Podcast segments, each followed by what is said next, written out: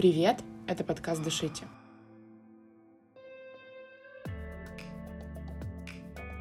Подкаст, в котором мы говорим о психотерапии и человеческой психологии.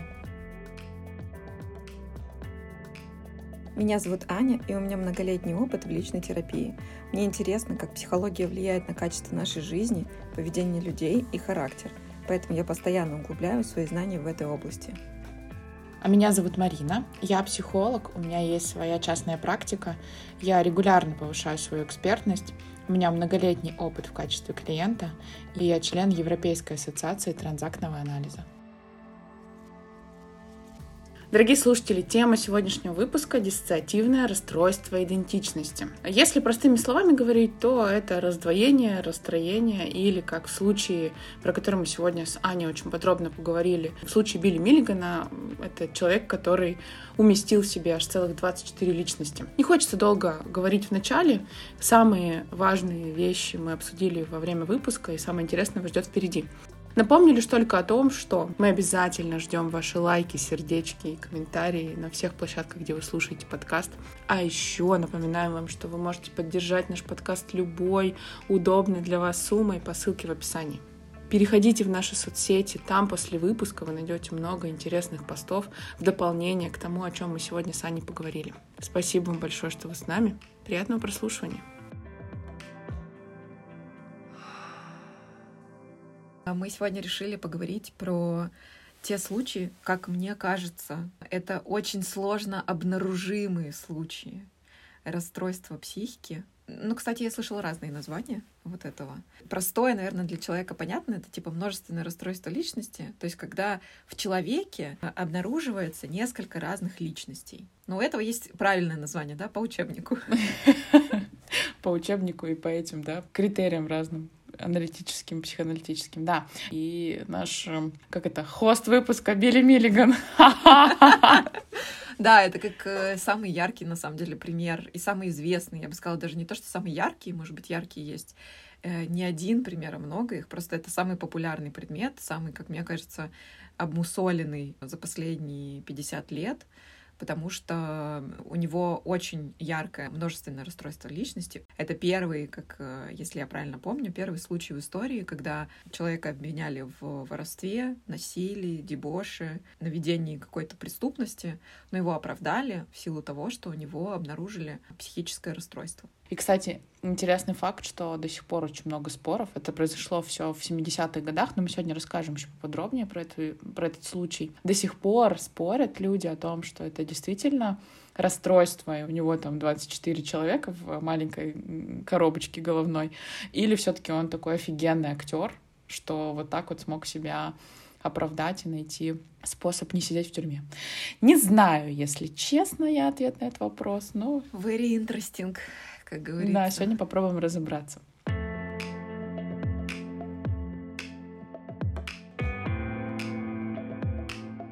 Ну ладно, давай тогда начнем с того, кто такой Билли Миллиган давай. вообще.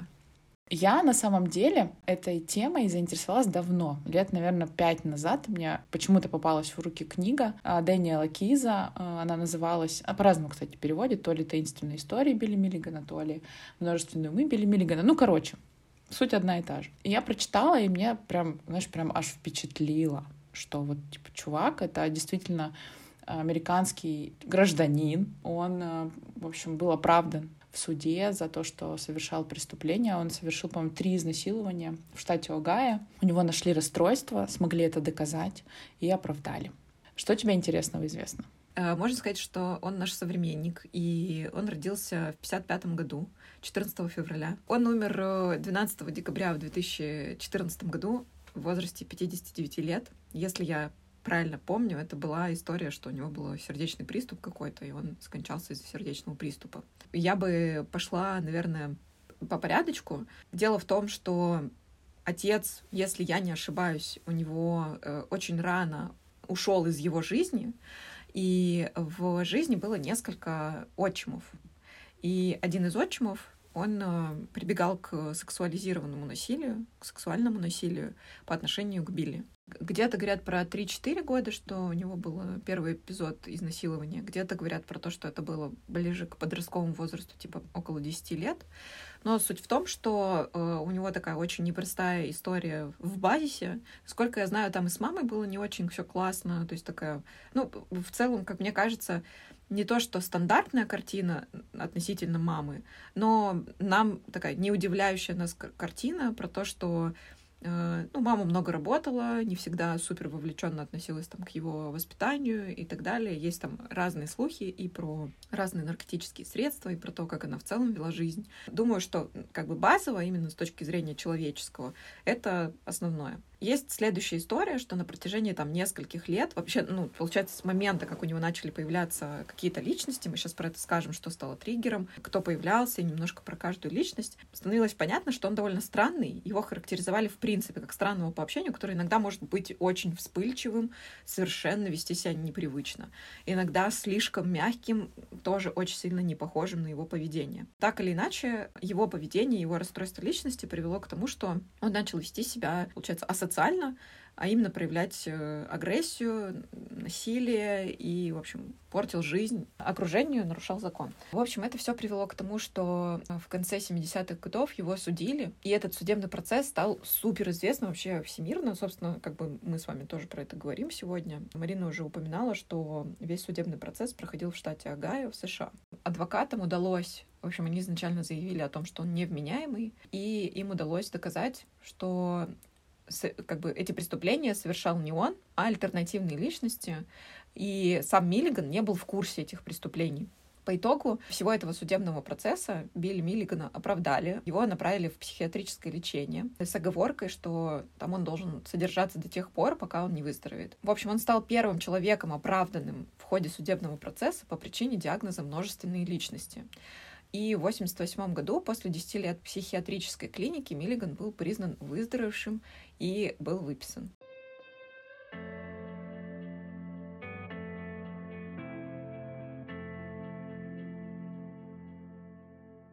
Мы сейчас рассказали какую-то базовую инфу, но важно посмотреть, как это ощущалось э, самим Билли внутри, да, как вообще это происходит, что типа ты слышишь голоса, или как при шизофрении, да, у тебя есть какие-то галлюцинации, ты видишь каких-то чуваков. Но э, что тут важно и какая есть особенность у множественного расстройства личности, что это действительно как коммунальная квартира, где, знаешь, там на главную рулевую позицию выходит какая-то из личностей. Причем у этих личностей может быть абсолютно разный набор навыков. Кто-то может знать какой-то язык, кто-то круто играет в шахматы, кто-то рисует. Вот, собственно, это было... Разная национальность. Да, это было как раз-таки и у Билли Миллигана, да. Они могут вообще разный акцент иметь, ты абсолютно права. Одна из личностей была англичанином, Артур называл э, сам. Это все опубликовано в книге Дэниела Киза, да, он там знакомит подробно со всеми личностями. И вот од- одну из личностей звали Артур, он был англичанином, ему было 22, и он там отвечал за более такое, как бы, порядок в голове, и он был такой рассудительный. Это могут быть действительно разнополые личности, да, и, как правило, каждая личность отвечает за какую-то свою функцию. И сам Билли потом уже в мемуарах ну, рассказывает, как это было. Он говорил о том, что как будто было яркое пятно, которое занимает какая-то личность. Типа они все могут между собой общаться, заводить отношения, но в момент э, разговора с, ну, с внешним миром, в момент контакта с внешним миром только одна может э, ну, занимать это место. И он описывал это как пятно, на которое встает вот личность. Да. В целом у него было 24 личности. Мы остановимся только на парочке личностей. Расскажем сейчас чуть-чуть поподробнее, чтобы вы понимали, какой набор характеристик, навыков и в какие моменты как раз-таки вот появлялось то пятно, которое занимала эта личность. Можно подробнее посмотреть в самой книге, но давайте пройдемся просто по парочке из них. Первое — это Артур Смит, ему 22 года, вот этой личности, не Билли Миллигану, а вот этому Артуру Смиту. 22 года. Он довольно утонченный, образованный англичанин. У него есть такой английский акцент, эксперт в науке, в медицине, очень увлекался этими областями, самостоятельно изучил арабский язык и еще несколько языков. Но с помощью логики и дедукции вот эта личность, находясь в Билли, выяснила, что он не один в теле Миллигана, он выявил остальных личностей, то есть еще 23 других личности. И наряду со следующей личностью, которую мы назовем, он взял на себя наибольшую ответственность за общее тело. То есть за исключением опасных ситуаций он э, установил как бы главенство и распорядок, кто в какой момент выходит на поле боя, скажем так. Он курит трубку, атеист и носит очки. Да, я бы тут, знаешь, что добавила, что он действительно такой, наверное, самый главный из всех. Точнее так, самый логичный и самый отвечающий за всех. Это, в это, об этом тоже много пишет и Кис, и очень много материалов, что реально он догнал. Как самый взрослый. Да, да, он самый взрослый, самый такой скрепляющий всех личностей, да, э, персонаж. Вторая личность, с которой как раз-таки разделили э, власть. Рейджин Водосковинич. Он югослав, ему 23 года. У него выраженный славянский акцент. Пишет и говорит на сербо-хорватском языке. Дальтоник, поэтому пишет монохромные картины. Является хранителем ненависти. То есть, когда случались ситуации, когда нужно было защищать себя и проявлять агрессию, на сцену выходил Рейджин, потому что он как бы как раз-таки внутренне считался хранителем ненависти. Коммунист, эксперт в оружии, в боеприпасах, отвечает за физическую форму и по, ну, по ощущениям как будто самый такой крепкий, обладает очень мощной силой благодаря тому, что знает, как управлять потоком адреналина. У него слабое место женщины и дети, и он не может, э, ну там, он прикладывает силу только к мужчинам, женщин и детей никогда не трогает. Его вес 95 килограмм, очень крупные сильные руки, длинные черные волосы, свисающие усы. Но если честно, вот для меня до сих пор непонятно, как... Во-первых, как э, стало понятно, как они выглядят. Вот, например, вес 95 килограммов. Вот откуда он взялся? А я, знаешь, думаю, это вот, ну, из того, из тех материалов, которые мы с тобой посмотрели, изучили, а, вот из-за того, что были личности, которые понимали, что они не одни в этом теле, и что там у них, они называли себя семьей, да, потом, ну, в, в будущем они могли и как бы складывать представления друг о друге. И мозг человека, в котором все это происходило, он визуализировал это. И я думаю, что это такой, знаешь, очень ну, как бы защищающий портрет. Если вот представить чувака Югослава, 23 года, 95 килограмм, там усы, ну, короче, мышцы, я думаю, что, возможно, может быть, если говорить уже про расстройство, когда-то били как-то так воспринимал защитника какого-то. И, может быть, визуализировал, он и запечатался так. Вот. Короче, да, это правда интересный момент. Последнюю личность, которую я предлагаю упомянуть, это Кристин. Она трехлетняя англичанка, одна из первых появившихся личностей Билли. Как бы считалось, что это ребенок для угла. Она стояла в углу в школе и дома, если Билли ну, где-то напроказничал. Почему ей была отведена такая роль? Потому что она, в отличие от других личностей, делала это довольно спокойно. Ну, типа, просто смирялась. У нее дислексия, но Артур учит ее читать и писать. Рейджин испытывает к ней особую привязанность. Она любимица семьи, у нее светлые волосы до плеч, голубые глаза. Ну, такой дитё-дитё, девчушка такая, малюсика. У меня есть э, другой вопрос относительно этих личностей, который мне также непонятен. Как так получается, что у этих личностей есть навыки, которым как будто бы, ну, например, Билли не учился, когда личности эти появляются, он вдруг может хорошо рисовать или вдруг говорить на другом языке. Как это вообще возможно? Если сам человек, сама личность, вот, которая в основе, она не ну, как бы не изучала это. Слушай, это хороший вопрос. Я точно не знаю ответа какого-то, да, подтвержденного какими-то данными, но могу предположить э, из-за механики течения болезни, как это происходит, да. Вот ты уже говорила о том, что Билли пережил насилие, и в тот момент вот у, у, у него начала личность его расщепляться и отделяться, и появляться какие-то разные аспекты, которые доводились до абсолюта. Ну, например, да, когда Билли было страшно, скорее всего, на то самое пятно, да, выходил Рейджин и защищал э, его от каких-то ну, какого-то насилия. Да, когда вот надо было спрятаться, скрыться, выходила Кристин, маленькая девочка, и тоже свой навык, как бы свою роль, свою функцию выполняла.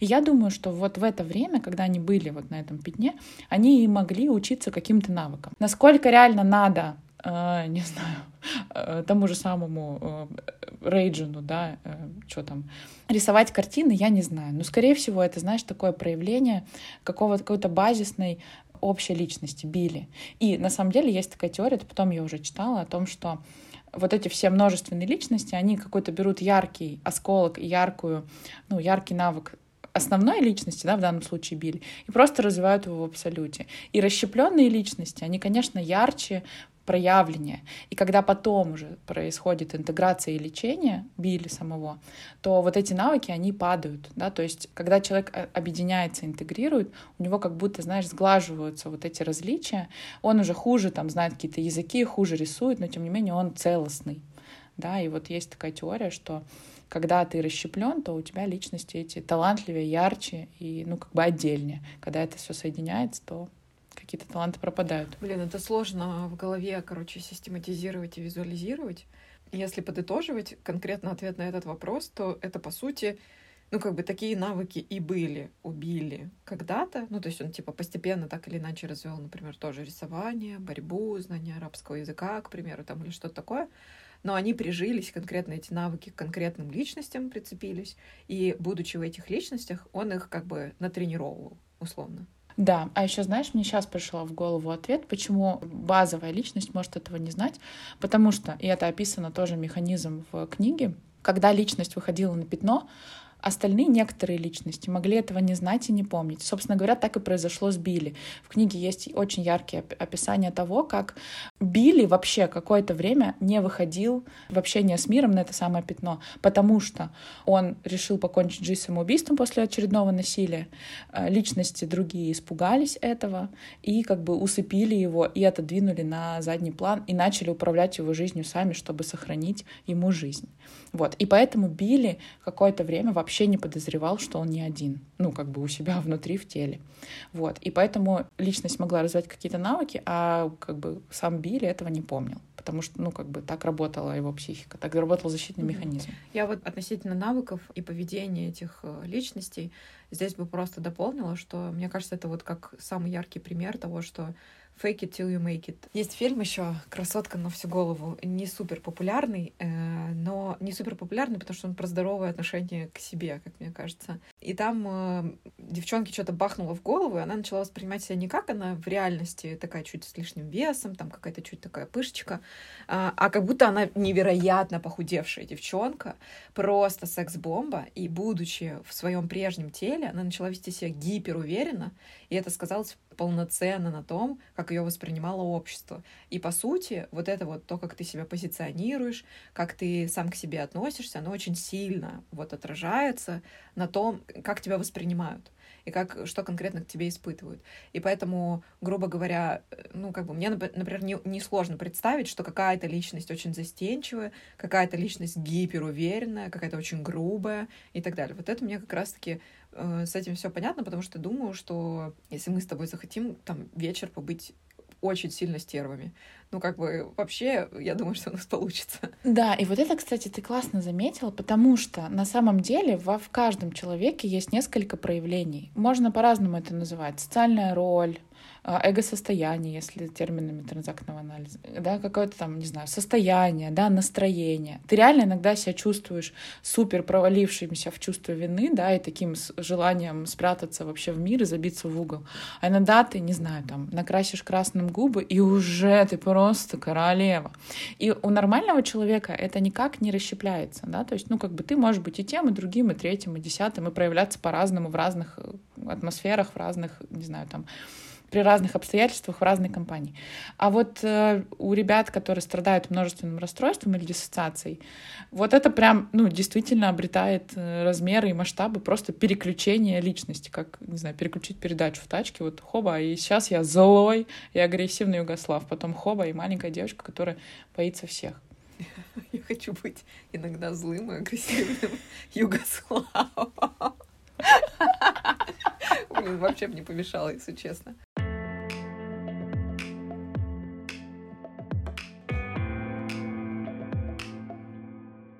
Дорогие слушатели, я хочу вам напомнить, что этой осенью я расширяю свою частную психологическую практику и приглашаю в терапию новых клиентов. Если вы давно задумываетесь о том, что хотите поработать с психологом, то я буду очень рада, если вы захотите попробовать вместе со мной начать путь в психотерапию. Я работаю с клиентами в индивидуальной терапии, и вот только некоторые примеры запросов, которые мы можем обсуждать на сессии. Это низкая самооценка, продолжительное чувство апатии или депрессии, потеря интереса к жизни, трудности в формировании близких отношений, возможно, высокая чувствительность или ранимость, а также переживание расставания, утраты или горя. Это не полный список запросов, с которыми я могу помочь.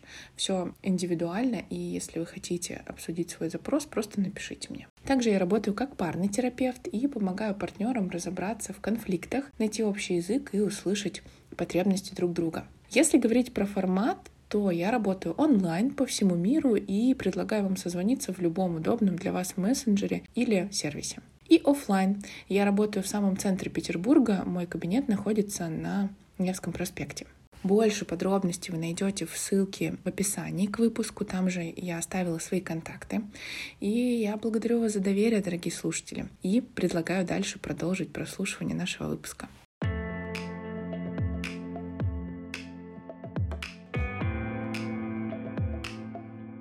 А давай поговорим про причины. То есть, что стало триггером и вообще, почему психика так отреагировала? Почему это вообще возможно? Но в основе диссоциативного расстройства всегда лежит э, насилие. Эмоциональное, физическое, но чаще всего сексуальное насилие. Вообще, что такое диссоциация? Давай, наверное, с этого начнем, чтобы слушатели наши понимали. Я простыми словами расскажу, конечно, вы можете погуглить и по-умному все это посмотреть. Это ситуация, когда если ты останешься в реальности и в сознании, тебе будет очень больно или ты сойдешь с ума, потому что ну, то, что происходит, невыносимо пережить. Это правда так. Но сексуальное насилие, ну, как бы в детском возрасте, это то, ну, тот самый пример. И Психика наша выбирает защитный механизм, она начинает отстраняться. Разные бывают механизмы диссоциации. Кто-то описывает это как, знаешь, типа я как будто воспарил над своим телом, и вообще моя душа и тело разъединились. Я вижу, что что-то происходит, да, так, ну, пациенты описывают обычно. Я вижу, что что-то происходит с моим телом, но моя душа вообще не здесь. Кто-то уходит в свой мир вообще глубоко и начинает погружаться в какие-то свои фантазии, ну, как бы отстраняется от того, что происходит, и блокируется на себе. Кто-то, вот как ребята с множественным расстройством личности, начинает вытеснять. Это не меня насилуют, да, сейчас, это насилуют какого-то, не знаю, какую-то там личность, которую я себе сейчас придумал, да иногда можно у детей проследить такие штуки, когда они начинают разговаривать с вымышленными друзьями. Это тоже может быть примером диссоциации, но диссоциация может быть и в здоровом проявлении. Ну, типа, реально, из-за того, что ребенку там, ну, пока нет друзей, да, в в садике не с кем общаться, он придумывает себе вымышленных друзей. Вот. Я бы здесь сносочку сделала. Я думаю, что сексуальное насилие ужасно в любом возрасте, просто в детском возрасте. Ну, если это происходит в возрасте, когда ты уже больше познал мир, ты как бы ну, грубо говоря, ты обладаешь информацией, что такое возможно в мире. Такое возможно. А для ребенка это вообще не...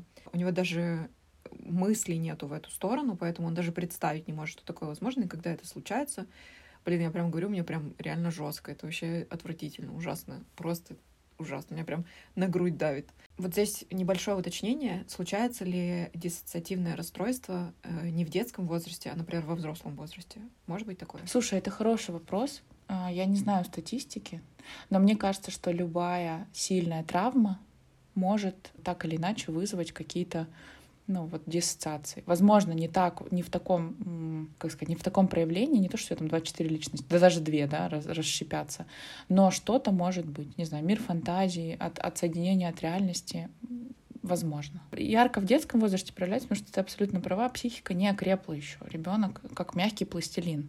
Ты, например, сказала про то, что могут как будто какой-то выдуманный друг есть у ребенка и так далее. Я знаю, что это вообще не редкая история, а, но я бы здесь э, немножко добавила, что такое может случаться не только из-за того, что есть сексуальное насилие. Потому что если, допустим, у вас сейчас есть ребенок, и вы услышите, что какой-то выдуманный друг, пожалуйста, не, ну, не бейте сразу. Не бейте в тревогу. В тревогу, да. Такое может случаться, когда ребенок переживает очень сложный период.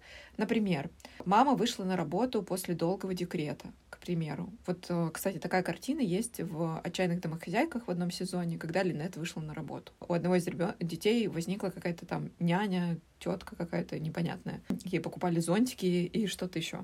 может случиться из-за, допустим, развода или, допустим, сложного конфликта родителей. Если родители не контейнируют чувства и переносят на ребенка весь кризис и проблему, а ребенок в любом случае чувствует вообще на, на любой стадии, что что-то не так, в общем, если с ребенком это не обсуждается по-нормальному, психика пытается найти выход тоже. И она в такой ситуации пытается, ну, как бы что-то да сделать. Или, допустим, не знаю, переезд, смерть кого-то, впервые увидел смерть там, и так далее. То есть это может случиться не только из-за сексуального насилия. Просто чаще всего причина раздвоения именно личности, она лежит в сексуальном насилии. И, ну, действительно, когда ребенок может переносить, переживать сильный стресс, да, возможны признаки диссоциации. Но диссоциация — это не равно только расщепление на личности. Да? У него разные форматы есть. Что важно добавить? Интересно, что симптомы вот э, такого расстройства, да, множественной личности, мы будем давай так это называть, они действительно не спровоцированы никакими веществами, то есть там ни алкоголем, ни наркотиками, ни медикаментами. Они не имеют органической природы, да, то есть если, например, мы можем утверждать, что тревожное расстройство — это неправильная работа и выработка там гормона, да, серотонина и так далее, это на органическом уровне происходит, то вот это расстройство, оно не имеет никаких органических последствий. Это чисто психическое расстройство, да, то есть оно лечится только психотерапией. Ты имеешь в виду, что, ну, условно, здесь нельзя повлиять антидепрессантами? Ну, только если это не сопряжено с депрессией, потому что, наверное, с какой-то у личности точно будет депрессия, там, брошенности, покинутости и так далее. А так, да, это никак не лечится медикаментозно и никак, ну, как бы не влияет, ну, в общем, обратного тоже нет. Это не из-за того, что там он наркоман и алкоголик случилось, а просто так защищалась э, психика в какой-то момент, ну, в данном случае в детском возрасте. А какие симптомы? Ну, смотри, по международной классификации болезней, которая признает это расстройство, и в России, кстати, тоже, что тоже важно отметить. Какие есть основные характеристики? Первое. Есть две и более ярко различимых личности, то есть это не просто типа я сейчас в настроении стерва, а сейчас я панька и красотка. А именно реально вот то, о чем мы с тобой вначале говорили, у них вообще разное проявление, разные интонации, разные, может быть, там, не знаю, акцент, разное ощущение в теле и так далее. То есть две и более. Да, вот тело, я думаю, что может быть очень хорошим показателем, потому что, по крайней мере, вот в тех э, картинах или там в литературе, мы с тобой дальше про это еще поговорим, очень хорошо показывают именно по телу, что типа застенчиво, там немножко сутулится, там как-то неуверенно себя ведет. Смелый всегда смотрит в глаза, расправлены плечи, он как будто даже выше становится там и так далее. То есть тело очень может показывать, mm-hmm. как бы действительно разные личности, допустим, присутствуют или нет. Да, ну и, наверное, знаешь, такое самое ярко описывающее выражение, это как будто действительно это два разных человека, вот так. Второй критерий — это ну, какая-то личность, да, там либо первая, либо вторая, либо двадцать пятая, или там двадцать четвертая, переменно захватывает контроль над поведением пациента. Что это значит? Это значит, что одновременно две уживаться не могут. Ну, то есть, типа, мы не можем там во мне живет Люся и Света. Люся и Света одновременно не могут поговорить, а просто как бы то одна, то вторая, то одна, то вторая. Часто в стадии, когда ну, такая, знаешь, серьезная запущенность да, этого расстройства, скорее всего, личность не помнит про остальных своих личностей. Вот Билли почему удалось вылечить? Потому что у него происходило вот это осознавание, да, хотя бы одна личность понимала о том, что она не одна, и надо как-то интегрироваться. Но вот на крайней стадии пациент может вообще не помнить информацию о себе. И это не просто там, что я поел на завтрак, а прям какие-то ключевые моменты. Вот. Ну и, как я уже сказала, да, на это состояние не влияют никакие вещества, а это просто вот защитный механизм психики.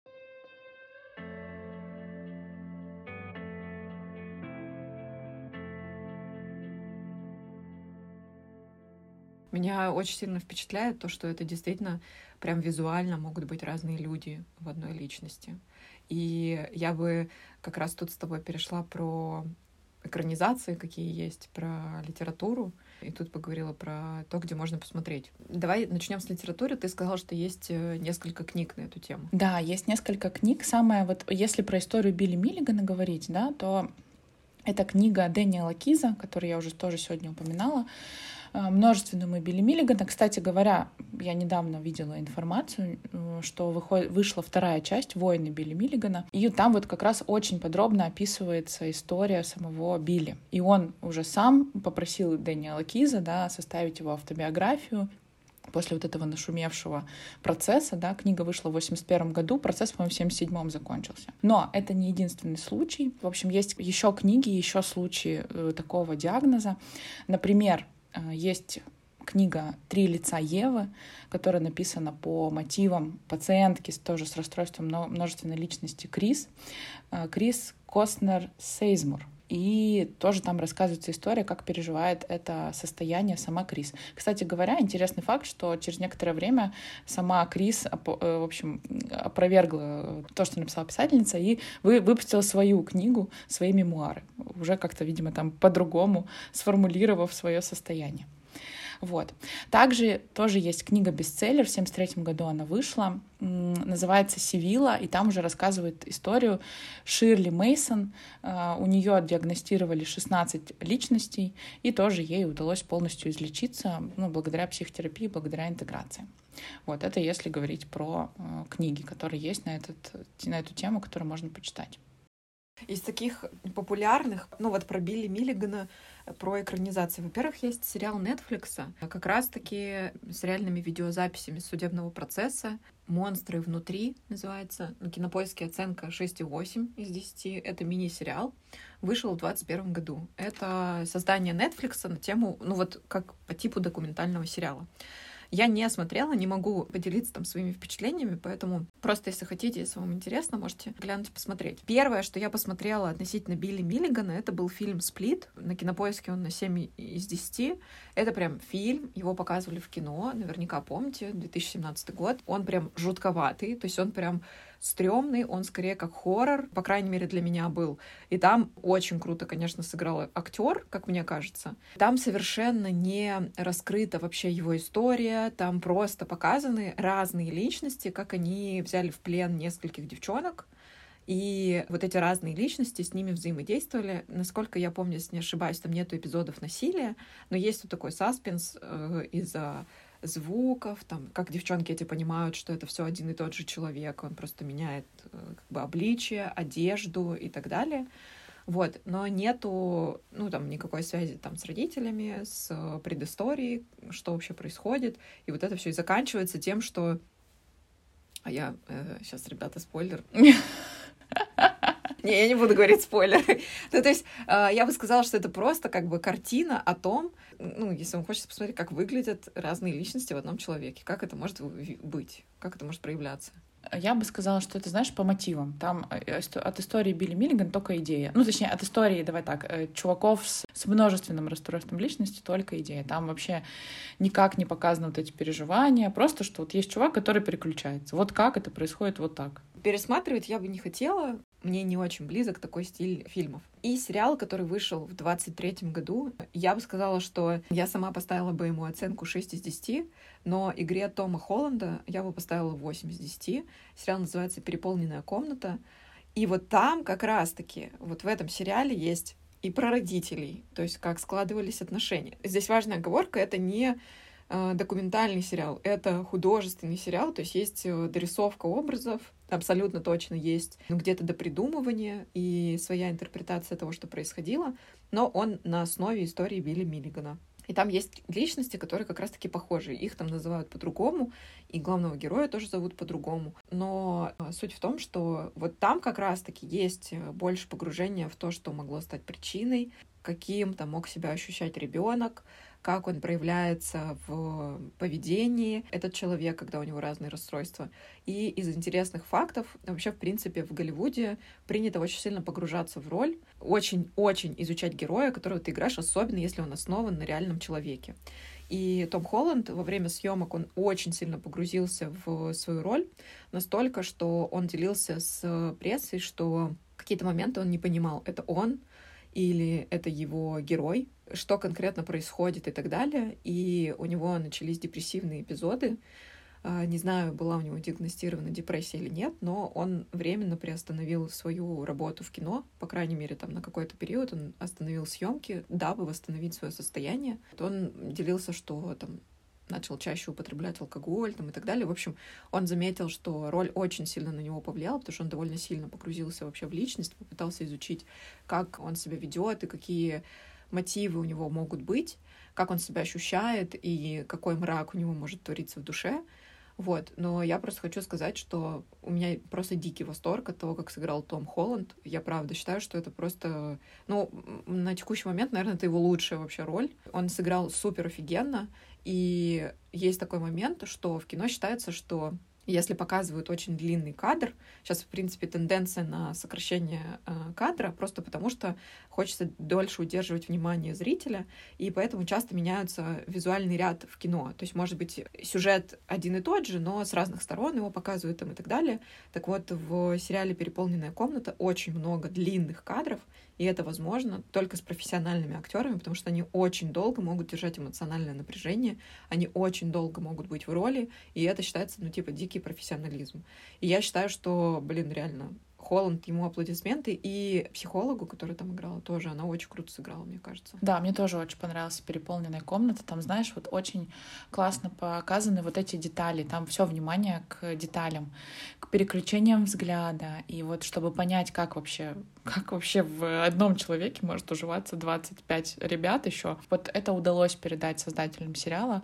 Там буквально, знаешь, изменение какое-то незначительное, и оно все равно уже видно, да, или значительное изменение, и как это переключается, прям очень классно, действительно, Том Холланд сыграл. И для меня шок был, когда ты первый раз сказала про то, что у него депрессия, я этого факта не знала, но сейчас я могу понять, почему, потому что это действительно очень тяжелый опыт, да, погружаться в историю человека, у которого такое случилось. Мне кажется, даже после прочтения книги ты такой немножко в коматозе ходишь, да, или после просмотра сериала. Когда ты в этом, ну, так сильно погружаешься и так изучаешь, то, конечно, в общем, том Холланд, держись, мы с тобой, ты молодец. Да, это точно. На самом деле, вот то, что хочется еще сказать, мне кажется, что в моей жизни есть как минимум один человек, у которого не раздвоение личности, но есть вот такое диссоциативное расстройство, и я даже могу, ну, просто от того, что я знаю, ну, там, часть истории, да, как там формировалась эта личность, я могу предположить, что действительно есть вот такое расстройство, потому что я понимаю, что действительно есть там элементы насилия и так далее. И реально в сложные периоды человек просто не похож на себя обычного. Не то, что это другая личность, пока как бы не могу сказать именно так, мне кажется, это очень громкие слова, но скорее э, вот это вот э, ощущение, что ну просто это местами абсолютно неадекват, да, там и как будто неконтролируемая ситуация, для меня ну вот конкретно в этой ситуации очевидно. И я понимаю, что действительно могли быть жесткие триггеры, которые, к сожалению, очень болезненные и плачевные, но как есть. Угу. Вот. Да, но хорошая новость в том, что это можно исправить. И история Билли Миллигана об этом говорит, и история вот девушки, у которой было 16 личностей, да. Да, на это нужно время, да, нужно время на интеграцию э, всех своих частей, да, принятия и соединения в едино. Но это возможно, точно.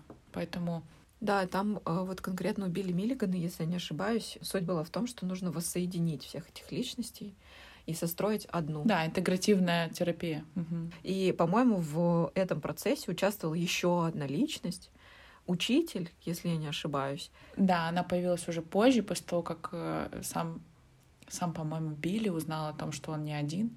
Родилась вот эта новая личность, которая как раз-таки и собирала по кусочку, по частичке э, от всех э, ну, что-то себе. И, кстати, этот процесс тоже хорошо показан в переполненной комнате.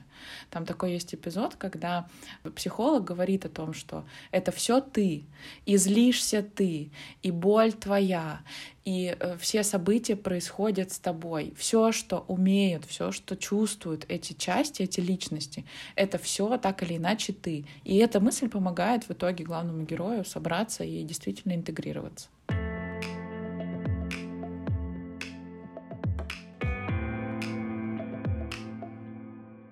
Знаешь, о чем думаю? Что очень тяжело обнаружить у себя расстройство такого характера, мне кажется. Да, потому что тут даже есть, знаешь, такие из книжки пункты, потому что, ну, скорее всего, ты об этом не знаешь и не помнишь.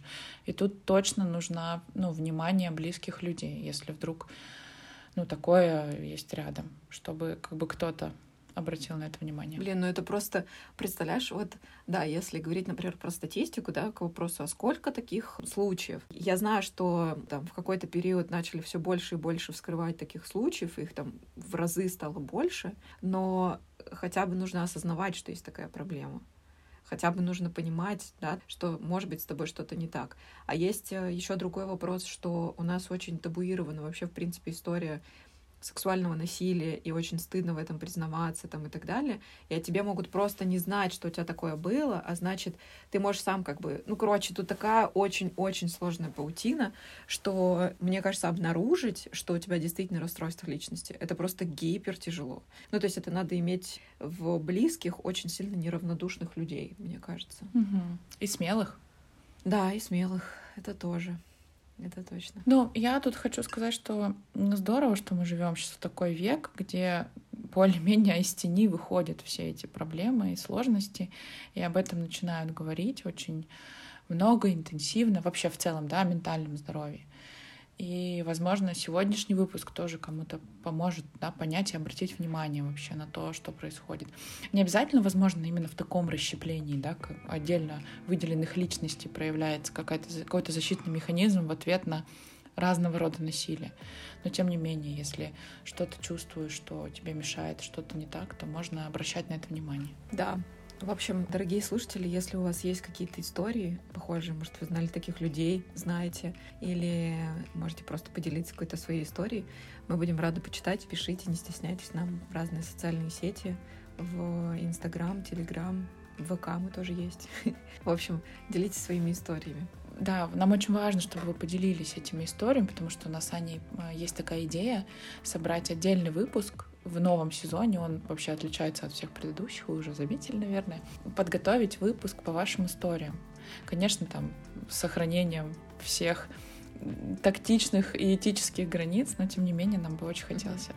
В общем, мы будем рады прочитать вашу историю, возможно, потом включить ее в спецвыпуск, просто чтобы поделиться тем, как бывает в мире. Спасибо большое, что послушали этот выпуск. Не забывайте ставить нам сердечки на Яндекс Музыке, писать отзывы о том, как вам новый сезон, как вам вообще такой формат в Apple Podcasts и ставить свои оценки отмечать нас в соцсети с картинками. Мы будем обязательно репостить и очень любить вас за это. И если вам показалась информация полезной, и вам хочется нас отблагодарить за нее, пожалуйста, не забывайте донатить. Ссылку вы найдете в описании. До встречи в следующем выпуске. Все, спасибо. Спасибо, что прослушали. Обнимаем.